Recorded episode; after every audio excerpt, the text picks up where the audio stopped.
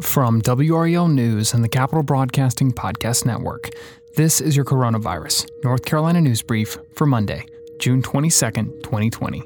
I'm Cliff Baumgardner.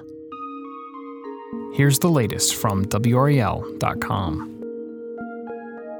Raleigh's mask requirement went into effect last week, but many residents are still refusing to abide by the order. Earlier this month, crowds gathering closely together outside restaurants in Raleigh's popular Glenwood South area were in part what led Mayor Mary Ann Baldwin to issue an emergency order requiring facial coverings in public. But over the weekend, those crowds were back, and masks remained a rare sight.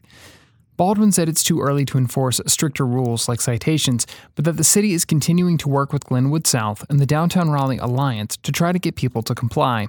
When asked if she was considering stronger enforcement of wearing masks when social distancing isn't possible, Mayor Baldwin said, quote, "We have not considered that at this point. We're 3 days into this, and so it's not really time to measure success. We'll continue to monitor and look at this down the road and work with restaurant owners and others to come up with some creative ways to communicate and get masks in people's hands." So far, Raleigh and Knightdale are the only two cities in Wake County requiring masks. UNC Health will now ease its visitor restrictions.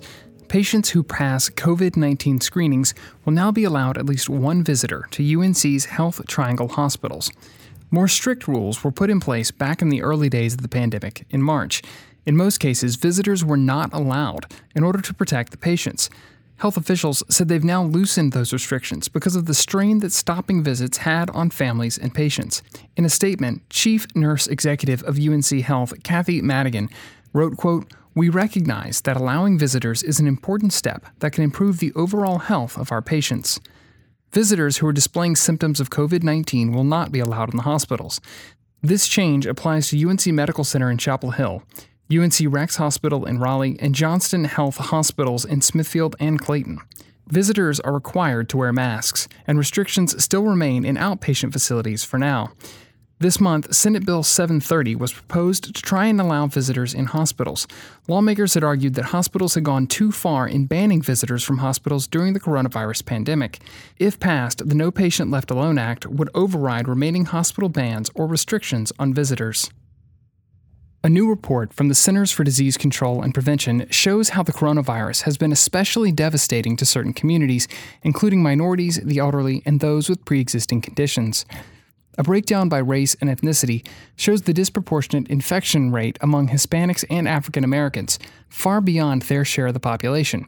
Included in the other slash multiple races category, American Indians and Alaska Natives were also disproportionately affected, comprising 1.3% of cases while making up only 0.7% of the U.S. population. Hospitalizations were six times higher among those who reported underlying conditions, and the majority of those hospitalized were men. For the same subset of cases, deaths were 12 times higher among patients who reported underlying conditions.